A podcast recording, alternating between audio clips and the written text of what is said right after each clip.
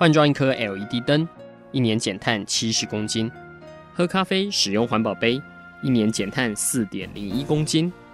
上班出门前记得把保温电热水瓶的插头给拔掉，一年减碳一百五十七公斤。面对气候战役，对抗地球暖化，可以是个人的事，更需要政府及企业的参与。台达电子文教基金会邀您一同寻找既能提升生活品质，并可大幅提高能源使用效率的提案。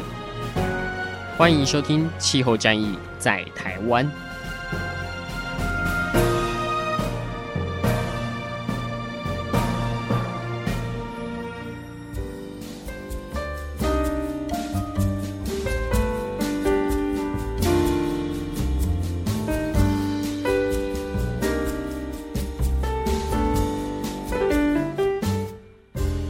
欢迎收听《气候战役在台湾》，我是主持人台达电子文教基金会执行长张扬前阿甘。在我们这一系列的节目里面，探讨了蛮多跟绿建筑、呃节能建筑、低碳建筑相关的这个内容。那从不论是建筑的能源护照，目前在台湾推动绿建筑，以及在节能上面可以做哪些的改善，台湾尝试的达到建筑减碳的一个目标。那在今天的节目里面呢，我们则是实际访问到。呃，在台湾可以说对绿建筑很专精的建筑师，其实也经常在气候战役在台湾上面跟听众朋友们对谈，也听到他的声音。他是来自于九点联合建筑师事务所的郭英昭主持建筑师。我们是不是先请郭建筑师跟听众朋友打声招呼？呃，各位听众大家好。是，呃，郭建筑师，呃，我们之前其实经常麻烦您哦，来跟大家 介绍一下，呃。各式的绿建筑，不论是不是呃台达这边的案子哦，或者是说您这边所呃手头上的一些案子。是。但我们也可以看到，在台湾绿建筑现在案例可以说越来越多，像每年大概都有七八百例在申请这个绿建筑，甚至有一个呃比例说是呃一般的私人的这种建案啊，申请绿建筑的这个比例哦，如果以总数来说，大概也达到了四成。嗯嗯。对，所以有这么高的一个。比例我不知道，说建筑师，这跟您一开始接触绿建筑或您投入这个行业，您觉得呃，今天二零二零年跟您之前设计的第一个绿建筑彼此的这个呃差别在哪里？您在设计的时候抱持的理念跟当初是不是还是一致的？哦，就是最大的差别是一开始心中有绿建筑，现在是心中没有绿建筑了。我是刚才刚才听主持人这样讲说，就是。啊，我们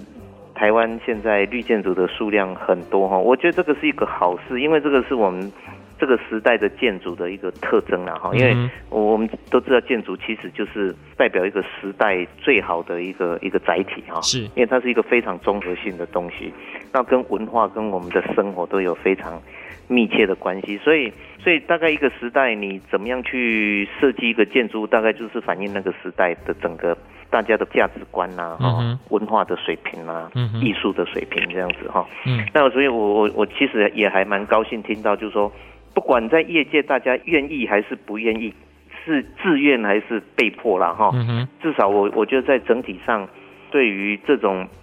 所谓的绿建筑，啊、呃，其实它就是一种对环境的一种反应嘛，在建筑行为里面对环境的一种反应，还就是说我们在讲说一种。负责任的态度，对环境一种负责任的态度。那在建筑这个领域被呈现出来，我觉得是一件非常好的事情啊。嗯哼，呃，我从一开始接触到郭建筑师，到现在郭建筑师的办公室，呃，越来越多这些年轻建筑师的参与哦。是，我们知道，就您来看，就是绿建筑在台湾越来越风行。那年轻的建筑师对于他这方面的一个认知，跟您一开始在推动的时候有怎么样的一个落差呢？嗯，我我觉得其实哈，其实从古到今哈，嗯，这件事情都一直是我我们作为一个建筑师，其实是啊很 struggle 的事情。也就是说，其实你知道建筑师他有非常多的任务，嗯哼，好，就是说我们今天受委托盖一个房子，第一个他有他本来业主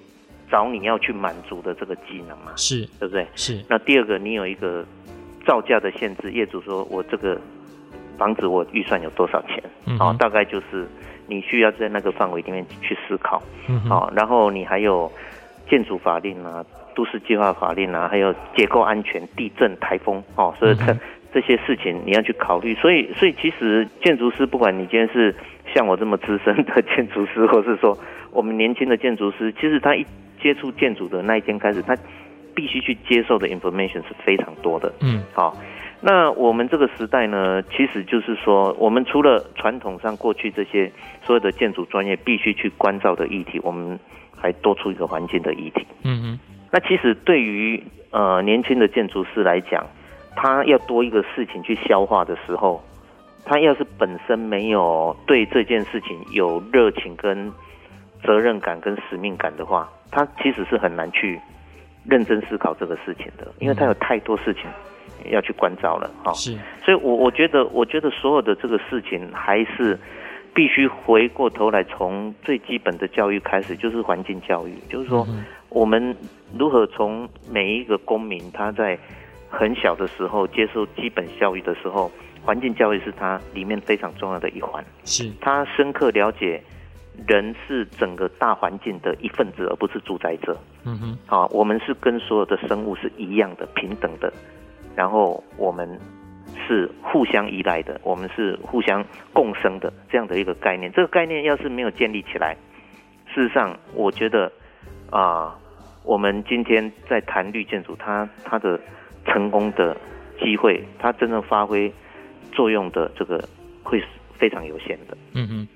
是建筑师有很多。这个先天上面的这些挑战哦，嗯、那在绿色的这个挑战上，但是基金会这边我们一直希望说能够。减轻建筑师上面的负担啊，所以呃，像当初郭建筑师也也建议我们说，能不能去把一些呃气候的这些为气候资料啊，跟气象局合作去做这样的一个调整。那我们也是呃花了这个三四年的一个努力哦，现在这很了不起的没有。但就这个资料，就希望给建筑师有更多的一个使用的可能性啊。那下一步假设在 BIM 上面，他也能够把这些预报资料做一个。呃整，未来对整合，然后甚至在维运上面可以运用，我相信这都会有一些帮助。是的，是的。但这些呃看起来好像呃比较是这种大型建物的哦，就是在呃相关的资料一个运用的上面，呃看起来好像不是说每个建筑都可以运用得到，因为它毕竟的造价是比较高。可是因为建筑师您最近呃包括事务所设计的许许多多这种社会住宅的设计，是那这个社会住宅的设计跟绿建筑这中间。我不知道当初在接案的时候又有做一个一些什么样的一个考量？嗯，对，其实社会住宅是更是一个社会的一个价值观的缩影啊，哈、嗯。因为我我想台湾基本质上还是一个资本主义的一个社会嘛，哈、嗯。所以说，其实用公权力去满足某些居住正义去，去我我觉得这个是。这这个是一个非常非常高尚的一个举动，嗯、一个社会的一一种一种价值观的提升的一个非常高尚的一个一个政策了哈。嗯、那我想就是说，因为社会住宅它的量其实大，而且影响力也大，因为它是它是住户是可能五年六年它会会轮一次的啊，是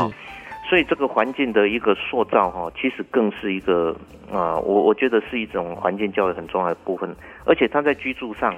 它在居住上，这这样的一个密集的一一个集合住宅，哈、嗯，就是说它在能源上的一个密度也是非常，使用密度也是非常高的，嗯哼，哦，所以其实我觉得就是说，在社会住宅这一块，事实上我们可以看到。像比如说以台北市来讲，哈、嗯，以台北市而言，它非常注重智慧三表这个事情。嗯哼，好，那智慧三表其实意思是什么？就是说你对于就是所谓的智慧三表，就是智慧电电表、智慧水表、智慧瓦斯表嘛。好，那那这个为什么要有一个智慧的这个？这其实就跟台达电去做气象资料一样。它是一种 infrastructure，嗯哼，它的效果不是马上看到，但是它是一个非常重要的基础设施，嗯，哦，因为透过这种智慧三表呢，事实上，水公司或是电力公司或是瓦斯公司，它可以取得住户运用用用电的用用电的或是用水用瓦斯的大数据，然后因此可以去制定一些费率啦、政策各方面，嗯，住户可以了解自己用电的一种趋势。嗯，好，减少或是增加或是节能的效果各方面。嗯哼，所以所以这个这个非常简单的一个设备，事实上实际上是一个非常重要的基础设施。嗯，那像我觉得像台达电做的这个气象资料的气象站建置啊，气象资料的一个建立，这也是一个非常重要的一个基础设施。为什么？因为因为我们有时候要是说我们每个人自己去建置气象站，好，然后去再来就是说，呃，去反映到我们自己的这个社区的一种用电的管理的话，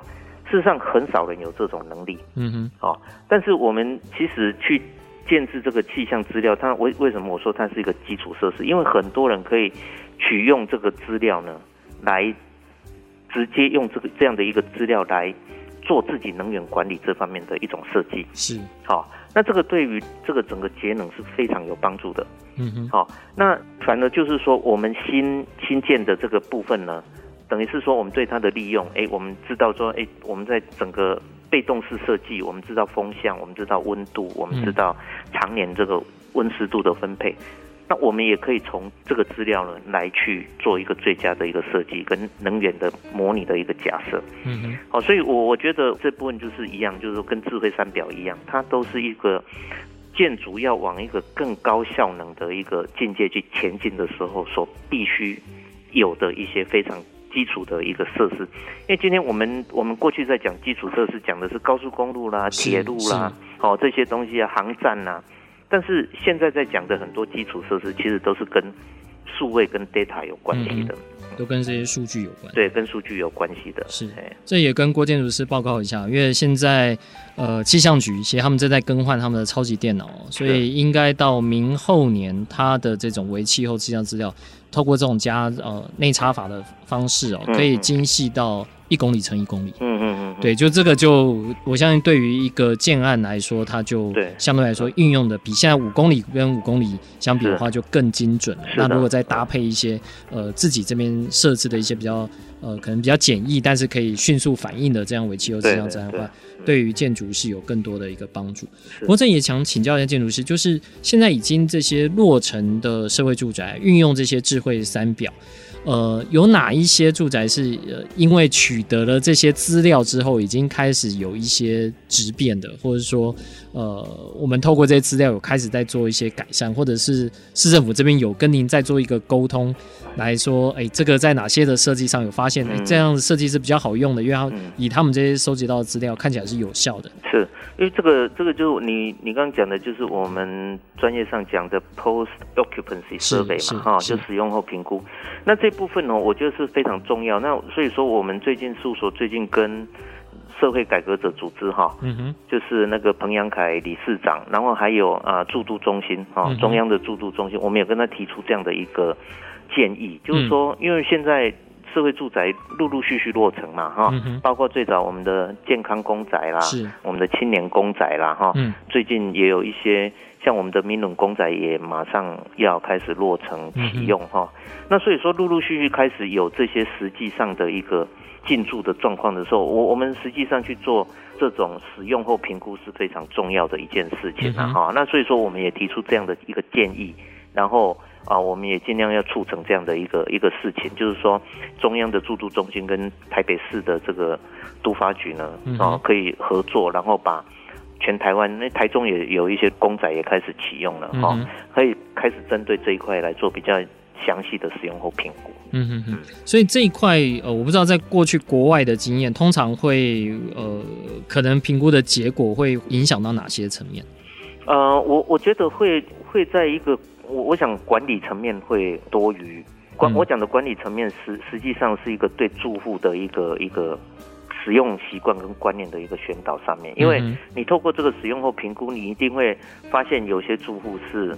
有成效，成效很好的，有些住户成效可能不太好，那不太好的原因到底是什么？哦，你就会去探讨嘛。是，那它成效好的原因又是什么？纯粹是因为设备的问题吗？还是有个人的一种习惯的问题？各方面？那我我想，其实我们节能其实有好几个层面。最一开始的层面就是我们的建筑规划设计嘛。嗯哼。第二个层面当然就是我们的系统的设计。嗯哼。好，我们的电啦、空调啦这种系统的设计，对不对？那第三个层面就是使用者自己。嗯哼。好，我我觉得这三个层面事实上都是很重要的。嗯。好，那透过这种这种使用后评估呢，我们事实上有办法去针对这三个层面它的。Performance 去做一个比较好的评估，然后给后面的案子一个很好的 feedback，这样子。嗯哼，嗯，对，因为同样的空间，不同人使用，真的差别会蛮大。对，对，以我自己的例子去买，嗯、呃，旧的这种呃大厦，嗯、那我就跟前任屋主相差用电都差了百分之四十。他其实呃，同样的冷气也是他留下的。其实 doesn't make any difference。还应该还是有影响，可能因为我。前任的屋主他可能把一些风道封起来了，嗯嗯，对，那我只是再把风道打开，然后这样子就可以降低它的这个能源使用。这个每个人的舒适带也不太一样啊。是是是，对，所以在这方面是有很多可以讨论的一个空间。是是，那我我想我想一个社会的进步其实就是累积数据跟经验嘛。嗯哼，啊，就是说，所以我觉得我觉得这种使用后评估事实上是非常重要的，不然就是浪费了很多宝贵的可能性。嗯哼。那我知道九点除了在社会住宅在这几年很关注以外啊，在南部这个台糖的循环聚落这个案子，这等于是率先用这个循环经济的概念来去做一个推动。这里能不能请建筑师先跟听众朋友大概解释一下这个案子是怎么来做的？其实哈，九点是很被动的，然后我们其实不是率先还是怎么样，绿建筑也一样，都是业主说要做，我们才说哦，好，这个我有兴趣这样子哈。所以好像其实大家在讲那个北投图书馆。哈，嗯、那其实就是当初那个台北市的这个图书馆，那时候馆长是曾淑贤，是曾淑贤博士嘛，对对对，现在国家图书馆馆长，他就是很有远见的，就开始找一些国家的呃外国的专家各方面来咨询，说，哎，未来，呃，北市图要是要，嗯、呃。要有新馆的话，应该用什么样的方式来那个哈？嗯、所以那时候他们他们就就说，哎，未来就是北市图的新馆都要用。绿建筑的方式来做，所以，我我们也觉得跟我们的理念很像，那我们就尽全力去争取这样的一个机会了哈。所以，其实就是说，建筑师其实还是主要还是跟着时代的脉络在走。那业主很重要，像台达这样的业主，对不对？所以我们才有可能有民权国小这样的一个作品来的可能性。那那其实台场的循环经济也是一样，因为循环经济实际上是现任政府这五加二政策里面，好。加二这部分嘛，新农业跟循环经济哈，嗯、那所以说呃，其实建筑是大概不管就是资源的运用，或是说耗能方面，其实是整个社会大概占占百分之四十吧哈，相关的大概占百分之四十嘛，这很大的一块，所以势必就是说，那那在循环经济的一个架构之下，它的建筑会会是什么样的样态？嗯哼，那实际上。全世界很多人在讨论哈，很多尤其是欧洲国家很多人在讨论，但是实际上啊，我们也很难看出说，哎，到底它开始走的时候，开始起步的时候，它应该是会什么样的样态啊？尤其每个国家的国情啊，建筑的生态都不太一样，所以所以那时候台长其实提出的这个计划，我们觉得也是相当的。那一步跨得非常的大，嗯，哦，就是说，不管它在规模上跟企图心上都是非常大的，哦，嗯、因为既然已经是政府的政策嘛，是，那那所以说那个那个案子，我们看到我们也觉得，哎，这是一个新的领域哈，就像二十年前我们看到北投图书馆的这个标案一样，我们感觉上这是一个新的领域，我们一定要全力去参与了，哈，嗯，所以所以也也很幸运的，就是我们也取得这样的一个设计建造权，好。嗯那那这个过程当中，但我们体会很多。那体会最深刻的，当然就是说，其实它是一个建筑物，但是循环建筑讲的一不只是建筑的事情。嗯哼，嗯，它其实是一个整个社会运作的方式，包括金融啊，包括保险，嗯啊，包括你的这个产业，哦，每一个产业的 business model 的一个一个转型的课题，就好像一艘很大的船。你要开始叫它转弯的时候，你一开始是看不出来它在转的。嗯哼，好、哦，那就是一点点、一点点慢慢转、慢慢转，要过一段很长的时间，你才发现说，哦，已经转了这样子哈。嗯哼，所以，所以其实这个是一个非常大的工程。嗯，但是我觉得也是我们每一个社会不得不走的一个工程。嗯哼，好、哦，为什么？因为我们过去的这种整个资本主义社会运作的方式是不永续的嘛。嗯哼，就是说你一直在耗竭资源嘛。嗯，哦，一直在。一直在使用丢弃，使用丢弃，使用丢弃哦！那我们都知道，其实地球就是一个封闭的系统嘛。嗯哼，嗯，那但是它的唯一的资源就是阳光跟陨石嘛。啊，从外太空来的，其他大概大概没有什么东西是可以一直补充的。所以它之所以我们生态系之所以可以 sustain 这么久，因为它是非常 circular 的。嗯哼，是非常循环的。哦，没有一个东西是废弃是废弃物，对对，哦，嗯，那那所以说，我们我们的经济，全世界的这个经济，这 globalization 走到这个程度，你势必要从现行转到一个循环的方式，不然你是走不下去的。嗯哼，你想想看，我们要留给我们的下一代什么样的环境？嗯，好，所以所以我想，其实我们去做这个台场这个循环建筑，不管业主也好，我们也好。其实都是一个非常大的挑战，嗯，但是你就觉得说非这样做下去不可以的，嗯哼。所以这有没有哪一些的呃，因为刚看起来有谈到金融，谈到保险哦、喔嗯，那其实我知道这里面包括像是租赁啊，像是灯啊，像是冷气的租赁的这些可行性，这个我不知道建筑师您的跟您的团队是怎么逐一来去做一个克服的？是，这其实我们我们要先分哈，先把。一个建筑物做一个一个切分，就是说，因为你知道一个建筑物，你就要看我们的预算书哈。嗯。你不要看，都不要看去看机电，你看建筑就有几千项的东西在里面。嗯哼。哦，那机电更多了哦、嗯，也是就是好几千项这样子哈。嗯。所以其实它是有很多不同的产业生产的东西去把它组装起来的。嗯哼。哦，那就是说我我们去看一个建筑物，就是说我们先把它拆分成。每一个部分它有它不同的生命周期，嗯，对不对？像比如说我们结构体，它可能有五十年，嗯，哦，甚至更久一百年这样子，嗯，哦，那可能我们有有我们的外墙系统，嗯，对不对？嗯，那这外墙系统可能没那么久，它可能三十年、四十年，它就要。我们现在不是很多房子在拉皮嘛，对不对？换窗户啊什么的，哦，那窗户不堪用了，哦，那结构体好好的，啊，哦，那再来再下一步，可能就是说我们的有一些设备啊。哦，比如说你的水龙头啦，嗯，哦，你的马桶啦什么，那这种可能是二十年，嗯，甚至十五年这样子哈，所以它它会有不同的一个生命周期。那我们这后来发现是怎么样？我们对不同生命周期的东西要采取不同的策略。嗯哼，好，以结构体来讲，我们去跟中钢谈说，哎，那有没有可能你提供的钢构是用租赁的？那他听都没听过，想都没想过。嗯哼，哦，因为我我这个东西。你可以用五十年、一百年，你怎么租啊？是。哦、那今天除非是说我刚刚讲到 finance，就是说我房子我都可以用三十年贷款，嗯，对不对？你刚为什么不能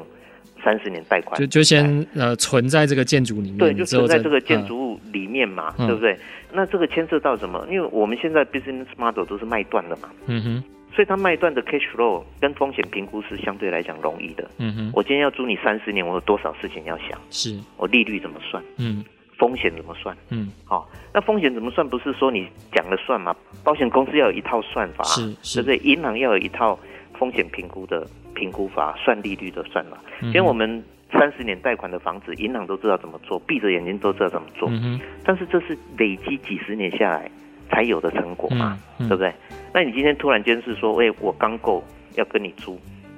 那不是中钢愿不愿意的问题啊，他所有的整个 finance 税，包括报税，我怎么算折旧这些东西，都整个都要改的，嗯，对不对？以前以前我们一部车五年折旧完就没了，嗯嗯，对不对？但是我们现在在讲的是 residual value 嘛，嗯，你要是说你 residual value 五年后就零，那这个这个循环经济基本上就不成立了，是，哦，因为完全没有 residual value 嘛，嗯哼，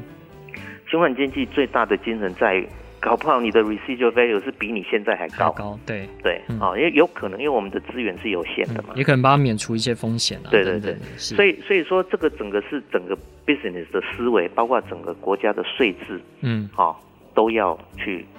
会计制度、税制都要去做调整的，嗯，还有金融的管理制度都要去做调整的，嗯，哦，那这这个我们不能期望它一蹴而成，嗯，但是我们至少我们在建我们在建筑上我们可以做什么？我们可以做，它可以被组装，它也可以被拆解。嗯嗯，就是未来我们我们现在最流行讲的超前部署啦。嗯，未来你要是要把这个房子楼板归楼板拆掉，嗯，柱子归柱子拆掉，那个梁归梁拆掉，墙壁归墙壁拆掉都可以。嗯哼，你是可以把它拆掉，变成它还是一个有价值的一个元件，嗯，是，而不是你把它打掉的废弃物。嗯哼，哦，所以这个。Assemble 跟 disassemble 跟 modulize 就变成就是说 assemble 就是组装嘛，嗯，disassemble 就拆解嘛，嗯，好，跟模具化标准化就变成很重要的一件事情嘛，嗯嗯嗯，好，好，这个就是对我们对生命周期长的部分，我们就采取这种策略嘛，嗯嗯，那另外对生命周期短的，就像你刚才提到的灯具，嗯，家具，哦，空调设备，哦，那可能这个生命周期都大概十年上下，嗯哼，那这个部分就有比较多的。厂商他愿意去用循环经济，用租赁的方式来处理，嗯、还有包括电梯，啊，电梯也可以，电梯也可以，啊、对，哦，所以所以这部分就是说，我们先起易者，嗯，那我们在困难的部分、结构体的部分、外墙的部分呢，我们就先把一些我们这个阶段可以做的先做好，那未来让后面的人慢慢去把这个制度建立起来，嗯，去把材料银行、材料交易，哦。嗯这个价值产值的计算，这样的一个市场价值的一个制度，慢留给后人慢慢去处理。嗯哼，好，那我们现在现阶段可以做的就先做，这样。嗯哼哼，基本上是这样子的。OK，那在呃，我不知道这些一切都必须是建筑师去跟这些 银行 团啊，或者是保险业者来谈，然后逐一去。访问或者说呃讨论说有没有这样的一个 ecosystem 可以建立，还是这个呃我不知道在台糖这边我我觉得哈，就是说以以租赁这一块，我们是跟业主台糖这边一起来跟这些相关的业者去谈的。是是。那至于你刚刚提到的这个部分哦，因为它是一个经济，是一个 economy，嗯，所以我觉得产业自己去会去发动这个事情。嗯哼。我但我觉得国家当然要提供一些诱因啦。嗯。但是有远见的产业，他自己会去。建立这个事情，好、嗯，因为因为我我们都知道，有每一件事情，你走在前面，你的毛利可以是三十五十，嗯哼，你走在后面就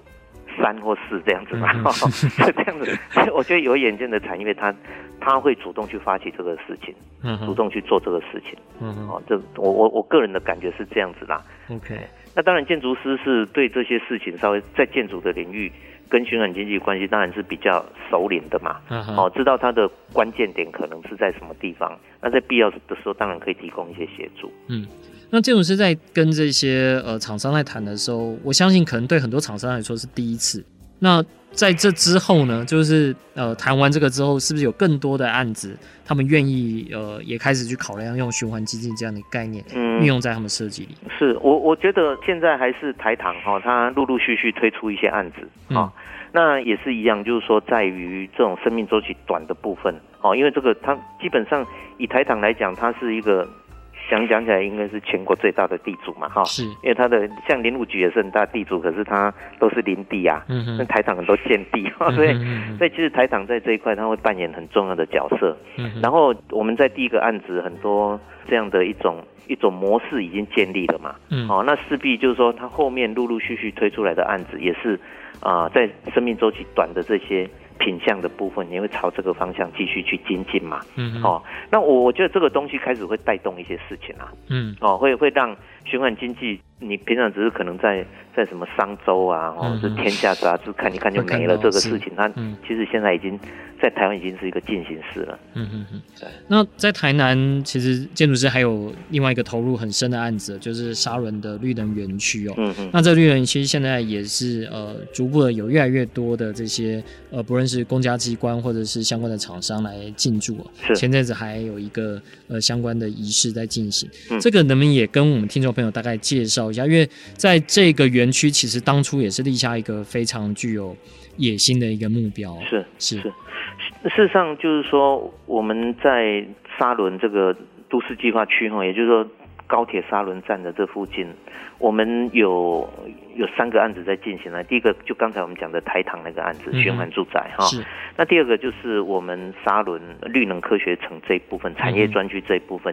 事实上有一个科技部的案子，那有一个呃经济部的案子哈，那它都是研，因为它是一个研发专区，嗯，好，所以它其实是它的目的是要形成一个绿能产业的聚落啦，是，好，那那其实台湾现在绿能的这个发展有有分两个很大的区块啊，一个是风能嘛，嗯，好，一个是太阳能，嗯，好，那这两个其实都，我我想你要是最近经过那个西滨西滨的时候，你会看到很多其实。那个离岸的风机已经都、嗯、都建置起来了。对，哦，那那所以说，那太阳能更是啊！你现在高铁沿路一坐下去，很多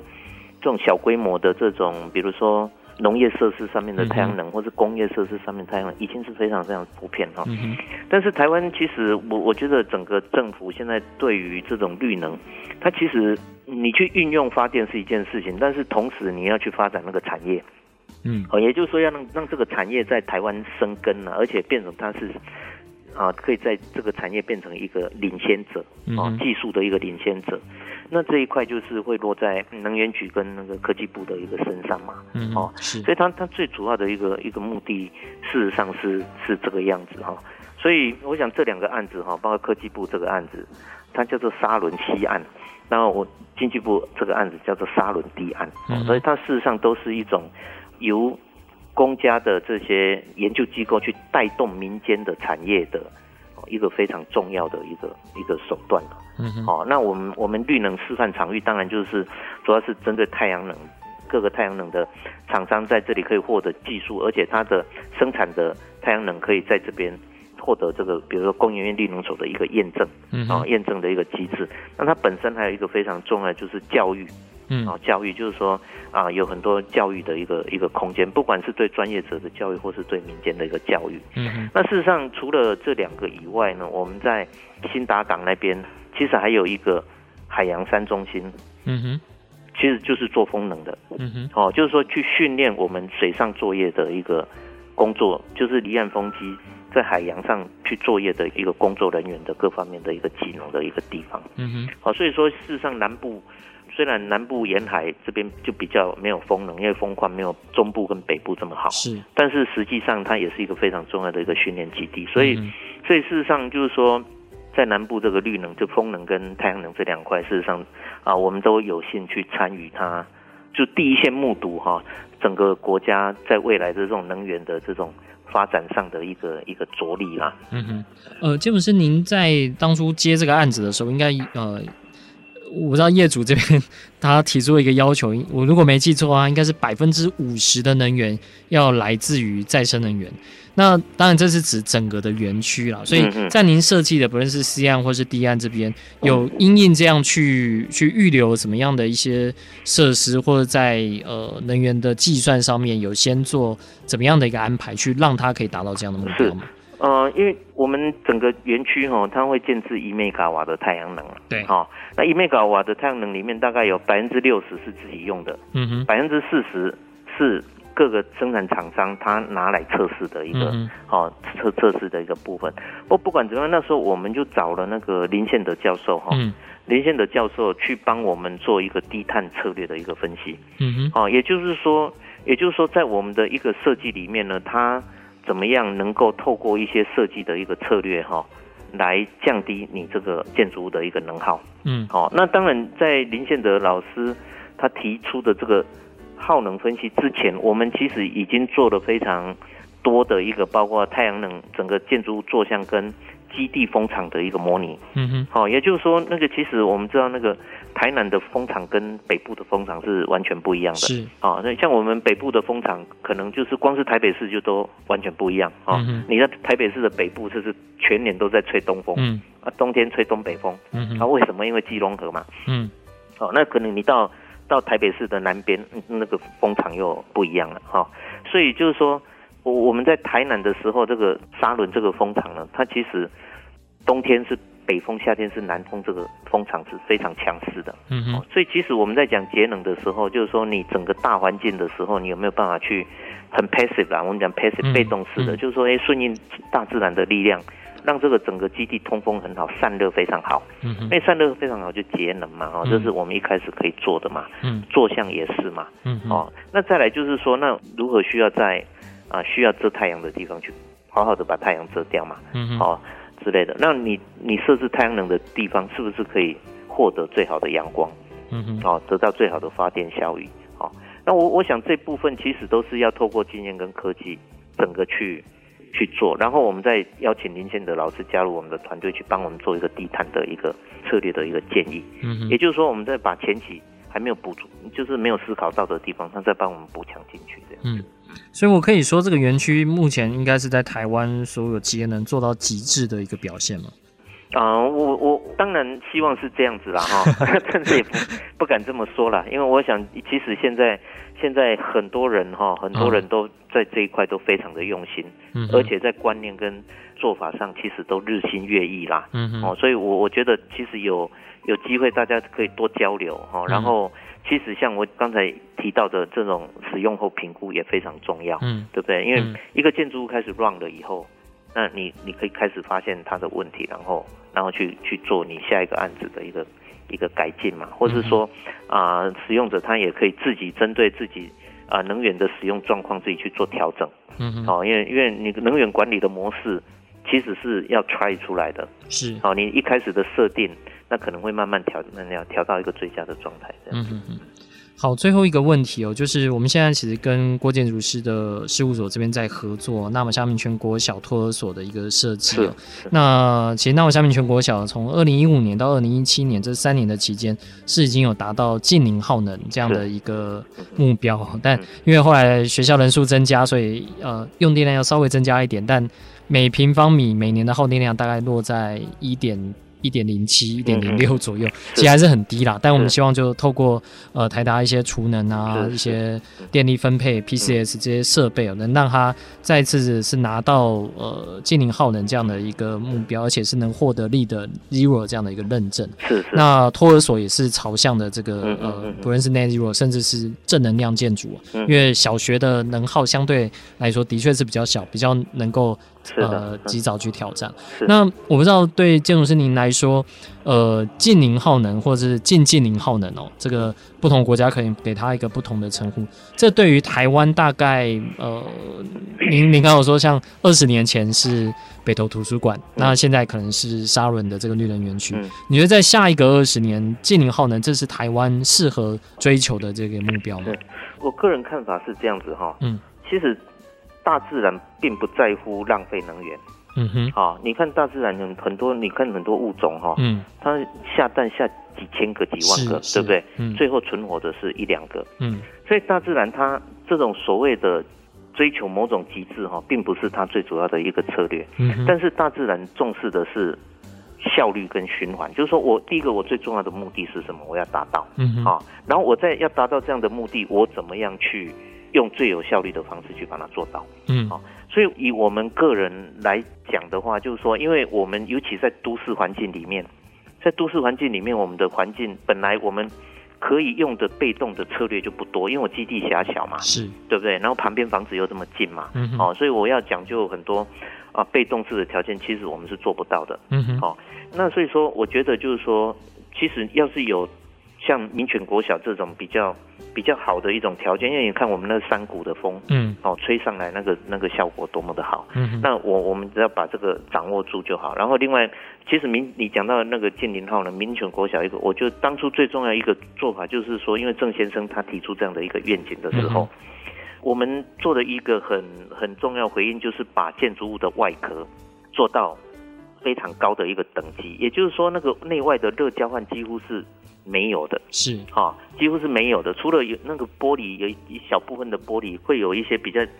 小的热交换，基本上屋顶跟墙壁是非常的绝缘性是非常好的。嗯哼，那我觉得这个是所有的建筑应应该做到的一件事情。嗯，今天不管你条件好不好，嗯，好、哦。都是要做到的这个事情，那我觉得这是民权国小很重要，但是比较不容易被注意到的一个地方。嗯嗯，好，因为它不是在外表看得出来的嘛。哎，那所以说我我想就是说，呃，回过头来，零能源是不是一个目标？哈，嗯，我个人觉得，啊、呃，实物上不太容易做得到。嗯嗯，所以也不用一定要把它当成是是一个很严肃的目标。反而我觉得现在最重要的事情就是说，我们如何善用。每一分能源，嗯，我们如何一分能源当两分能源用？嗯、我如何一个材料可以让它永久在我们的这个产业链里面一直循环，是一直被使用？就是去去看大自然做了什么事情，嗯哼，然后我们就学着它怎么做。是，那大自然基本上不做的事情。我们也不要做，大概我我我个人觉得是是这个样子。你看太阳的能源多么的丰沛，对不对？我们浪费了多少能源没用？这个地球浪费了多少能源没用？是它很丰沛嘛？嗯。所以今天要是说我们能够有一个非常干净的能源，非常丰沛的能源，那在科技上允许我们这样的话，那这样。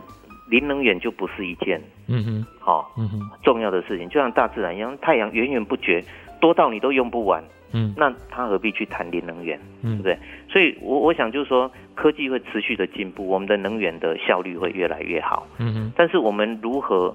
学习大自然，就是说，我们可以把很多东西不断的循环，哦，不断的创造永续。我觉得这个是一个人要更必须去好好学习的事情了。嗯嗯，好好建立的观念嘛。是。好，今天非常谢谢建筑师来到我们节目当中，我们也希望在未来有更多这些建筑的新的知识哦，能跟我们分享。谢谢建筑师，谢谢，谢谢阿甘，谢谢，谢谢各位听众。今天的节目就进行到这边，谢谢大家的收听，谢谢。以上节目由台达电子文教基金会独家赞助播出，台达电子文教基金会邀您一起环保节能爱地球。Thank you.